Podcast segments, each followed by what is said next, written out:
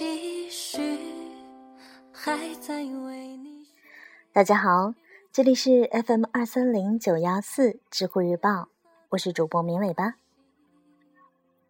有人提问：爱上了很优秀的女生，但是觉得自己不够优秀，而且可能不是他喜欢的类型，该怎么办呢？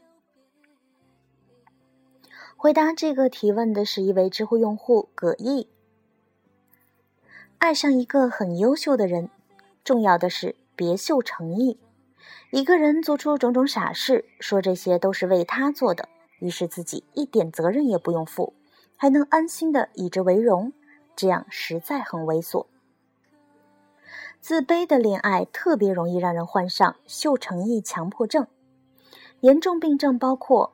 手抄一部圣经送给对方，暗恋对方多少年，然后把准确的天数告诉对方，单方面为对方放弃学业或者是工作等等。秀诚意很可怕，因为他不仅绑架对方，而且绑架秀诚意的人自己，让人逃避思考。人会一边秀一边想：我连这种事儿也愿意为他做，我必定无比爱他。其实，谁能确实的知道自己的心意？谁能一下就断定自己是真的爱对方呢？在一起是两个人的决定，不要把自己这一半的决定那么轻易的做掉，然后忙着秀诚意，把剩下一切都扔给对方去判断。我对秀诚意的定义就是：花费大量时间精力去做对双方都没有好处的事，去煽情。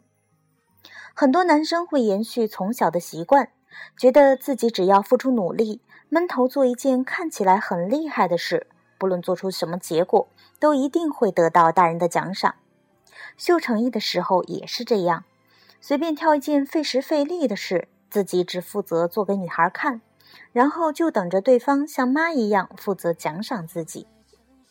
每做一件事前，都想想这件事到底对双方有没有意义。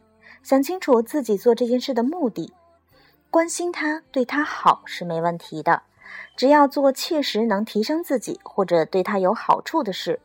而送人家一本手抄的厚书，除了秀和煽情之外，我看不出别的什么东西来。